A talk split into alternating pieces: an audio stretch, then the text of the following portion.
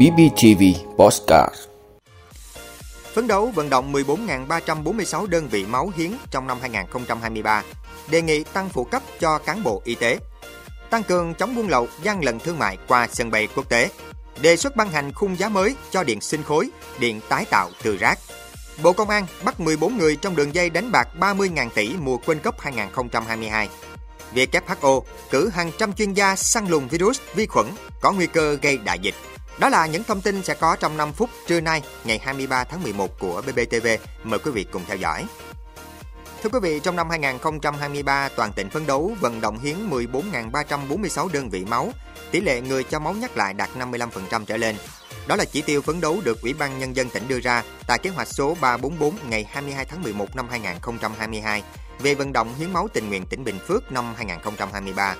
Trong tổng số 14.346 đơn vị máu hiến tình nguyện, khối huyện, thị xã, thành phố được giao chỉ tiêu 12.575 đơn vị, khối các trường cao đẳng, trung học chuyên nghiệp trực thuộc tỉnh 120 đơn vị, đoàn thanh niên và cán bộ công chức tỉnh 300 đơn vị, công an tỉnh 130 đơn vị, khối các công ty cao su 1.221 đơn vị máu. Thưa quý vị, dự thảo nghị định của chính phủ về điều chỉnh phụ cấp với cán bộ y tế, điều chỉnh phụ cấp lên 40% đối với viên chức thường xuyên trực tiếp làm chuyên môn xét nghiệm, khám bệnh, chữa bệnh, kiểm soát nhiễm khuẩn, chăm sóc người bệnh, phục hồi chức năng, giám định y khoa, y dược cổ truyền, dược mỹ phẩm, an toàn vệ sinh thực phẩm, trang thiết bị y tế, sức khỏe sinh sản tại các cơ sở sự nghiệp y tế công lập và cơ sở điều dưỡng thương bệnh binh, người khuyết tật đặc biệt, trừ trường hợp quy định riêng Bên cạnh đó, đề xuất phụ cấp 100% đối với viên chức thường xuyên trực tiếp làm chuyên môn y tế dự phòng, làm chuyên môn y tế tại trạm y tế xã phường, phòng khám đa khoa khu vực, nhà hộ sinh, trung tâm y tế quận huyện, bệnh viện quận huyện thành phố. So với quy định hiện hành ban hành năm 2011, mức phụ cấp đã được nâng lên. Quy định hiện nay phụ cấp cao nhất là 60%, đồng thời mở rộng y bác sĩ và nhân viên y tế được nhận phụ cấp như vậy, sau đề xuất nâng mức hỗ trợ cho thầy cô giáo các cấp, ngành y tế cũng sẽ được tăng lương dự kiến vào năm 2023. Thưa quý vị, Phó Thủ tướng Phạm Bình Minh đã ban hành kế hoạch tăng cường công tác chống buôn lậu, gian lận thương mại, vận chuyển trái phép hàng hóa qua cảng hàng không quốc tế từ ngày 1 tháng 12 năm 2022 đến hết ngày 1 tháng 12 năm 2025. Theo đó, các cơ quan chức năng xây dựng các phương án kế hoạch điều tra, xác minh, đấu tranh, ngăn chặn hiệu quả, triệt phá các đường dây buôn lậu, gian lận thương mại, vận chuyển trái phép hàng hóa qua sân bay quốc tế. Đặc biệt chú ý ma túy, vũ khí, chất nổ, động vật hoang dã quý hiếm, rượu, thuốc lá điếu, xì gà, điện thoại, vàng, ngoại tệ, thuốc tân dược, thực phẩm chức năng, mỹ phẩm và hàng hóa khác có giá trị cao. Kịp thời phát hiện đấu tranh ngăn chặn hiệu quả các hành vi buôn lậu, gian lận thương mại, vận chuyển trái phép hàng hóa qua sân bay quốc tế. Thưa quý vị, Bộ Công Thương vừa có báo cáo gửi Thủ tướng về các cơ chế hỗ trợ phát triển điện sinh khối, điện sử dụng chất thải rắn, đề xuất cơ chế khuyến khích các loại hình phát điện sử dụng các loại nhiên liệu này để có phần tiêu thụ phụ phẩm nông lâm nghiệp, chế biến gỗ và thúc đẩy trồng rừng, xử lý ô nhiễm môi trường. Theo Bộ Công Thương, việc phát triển dự án điện sinh khối, điện sử dụng chất thải rắn được khuyến khích tại các cơ chế chính sách như Nghị quyết 55, định hướng chiến lược phát triển năng lượng quốc gia, luật điện lực, luật đầu tư, chiến lược phát triển năng lượng tái tạo.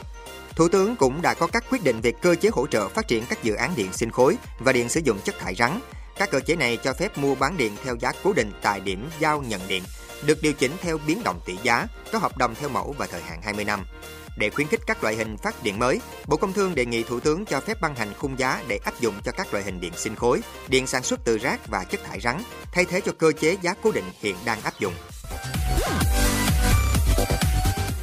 Thưa quý vị, cơ quan cảnh sát điều tra Bộ Công an C02 vừa bắt 14 người để điều tra hành vi tổ chức đánh bạc và đánh bạc. Theo công an, đường dây này cầm đầu là một số người Việt sống tại Campuchia. Còn tại Việt Nam có 7 người làm tổng đại lý, quản lý các tài khoản cá cược rồi cung cấp lại cho mạng lưới phía dưới nằm ở nhiều tỉnh thành phố.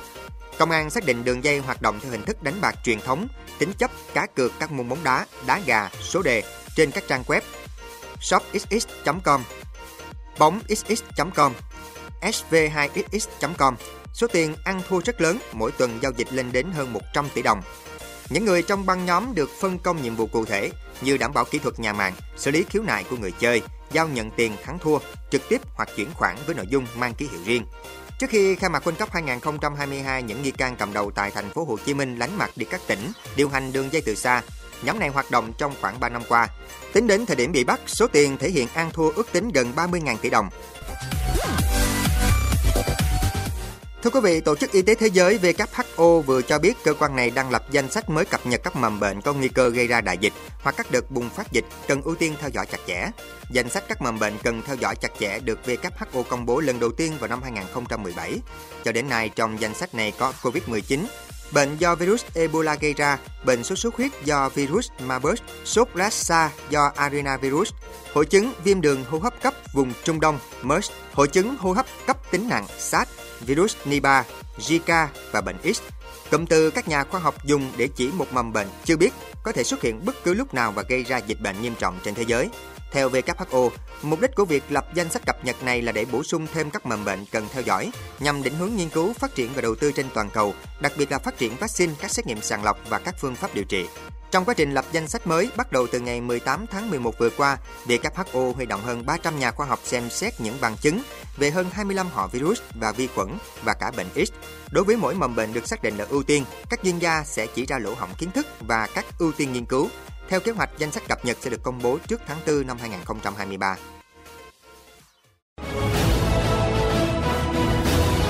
Cảm ơn quý vị đã luôn ủng hộ các chương trình của Đài Phát thanh truyền hình và báo Bình Phước. Nếu có nhu cầu đăng thông tin quảng cáo ra vặt, quý khách hàng vui lòng liên hệ phòng dịch vụ quảng cáo phát hành số điện thoại 02713 887065. BBTV, vì bạn, mỗi ngày.